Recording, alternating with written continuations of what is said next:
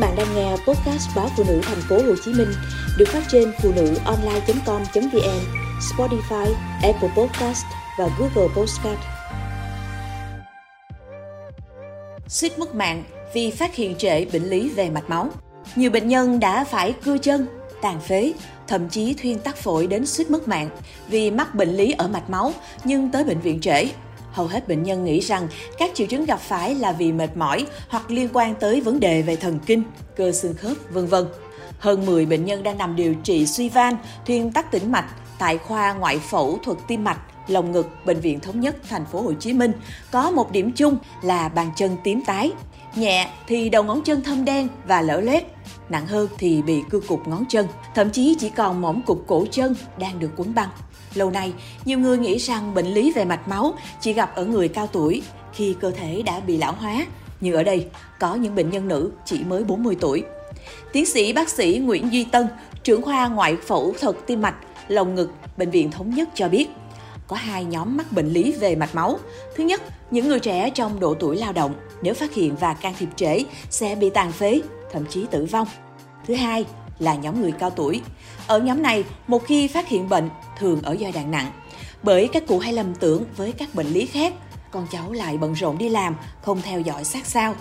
Có nhiều cụ ông cụ bà phải đoạn ngón chân, thậm chí mất luôn bàn chân đang nằm tại khoa này. Điển hình là trường hợp của cụ bà 80 tuổi ở Quảng Trị. Ban đầu cụ bà cũng có biểu hiện như tê bì, chuột rút bàn chân, nhưng gia đình tưởng đau khớp, con cháu thay vì đưa bà đi bệnh viện khám thì lại cho cụ uống bổ sung các thực phẩm chức năng bổ khớp. Đến khi bàn chân chuyển màu tím, các ngón chân đen xì thì mới đưa cụ tới bệnh viện gần nhà. Khi nghe bác sĩ nói không thể cứu nổi bàn chân của cụ nữa thì gia đình mới tá hỏa chuyển cụ vào thành phố Hồ Chí Minh để điều trị với hy vọng còn nước còn tác. Bệnh viện Chợ Rẫy cũng ghi nhận khá nhiều trường hợp tương tự. Bác sĩ chuyên khoa 2 Đặng Quý Đức, phó trưởng khoa nội tim mạch của bệnh viện cho biết, Đa số bệnh nhân được phát hiện bệnh một cách vô tình vì tưởng mình bị tê bì và đau nhức chân là do cơ chế phản ứng thông thường của cơ thể.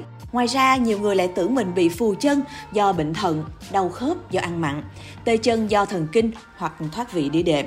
Theo bác sĩ Nguyễn Duy Tân, những người có đặc thù công việc phải ngồi, đứng nhiều như nhân viên văn phòng, giáo viên, điều dưỡng, bác sĩ, công nhân hay phụ nữ mang thai khi tĩnh mạch chậu bị chèn ép vân vân có nguy cơ cao bị suy van tĩnh mạch, thuyên tắc tĩnh mạch và huyết khối tĩnh mạch. Biểu hiện sớm của suy van tĩnh mạch là tê và đau, đặc biệt là bị đối xứng cả hai bên. Nặng hơn, bệnh nhân sẽ bị trượt rút do cơ thiếu oxy.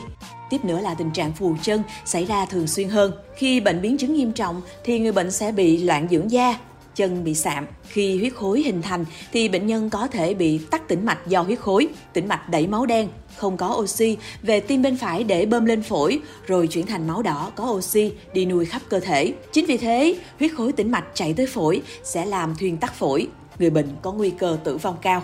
Do đó, bác sĩ Nguyễn Duy Tân khuyến cáo người dân khi có triệu chứng tê bì chân thì hãy đi khám để được chẩn đoán và điều trị kịp thời.